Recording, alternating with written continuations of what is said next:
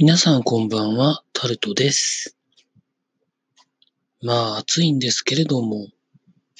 やってかないとご飯食べられないですからね。というところでございまして、あの、外と冷暖、冷房の効いてるところの、その寒暖差で体がしんどくなっていくという、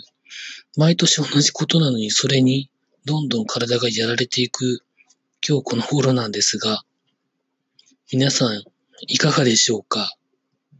?7 月17日の夜に録音をしております。あの、液体というか飲み、飲み物の取り方によってもうお腹がちょっとぐるぐる言ったりすることもありまして、ちょっとトイレが近いなというところもあるんですけれども、標準的なそのエアコンの温度、だいたい28度ぐらいなんですけど、乾燥してればそれでもいいんですけど、あの人によってその温度の感じ方違うじゃないですか。もっと涼しくしろとか、いや寒すぎるっていう人とかいるじゃないですか。特に女性は、その冷房が効きすぎてる環境だとなんか、なかなか大変らしくて、私の場合はその、まあ、先ほど言いましたけど、冷房の設定温度は全然28度でいいんですけど、暑がりの人がいましてですね、なんか設定温度25度とか、下げられるものならもっと下げたい人がいましてですね、そういうところに1時間くらいいて、ちょっと外に出ると30何度でしょう。その気温差ではっきり言って体がやられていってしまいますよね。これはもう、まあ、毎年のことと思いながら、うーん、というふうになんか考え込んでしまう自分がいるんですけれども、なんか2回同じことを言ってますよね。というふうな感じでちょっと、ちょっと頭の周りも、本当暑さのおかげであんまり良くないんですけど、なんか買い物したいですね。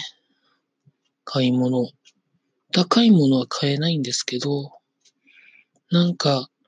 これ買ったぞみたいな、そういう満足感が欲しいところですね。皆さんはなんか、ガジェット系とかなんか、ちょっとお高いね、食事とかされてるんでしょうけど、なんかそういうこともここ最近ずっとしてないから、一回でいいからやりたいですね。というふうな感じで、本当に生活があまりにも波風がなく、面白いことがないので、この程度のことしか話せませんが、まあ、あと皆さんには、ああの、また同じことを言うかもしれませんけれども、水害の地域のことに少しだけれども、一日に1分ぐらい、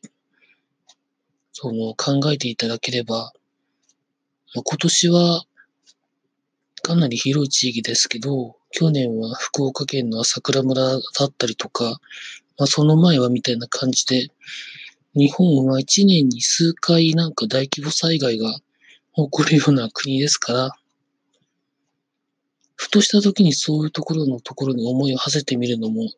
いんじゃないでしょうか。というふうな、あんまりためにならないというか、つまらない話をしてしまいましたが、以上というところで終わりたいと思います。以上、タルトでございました。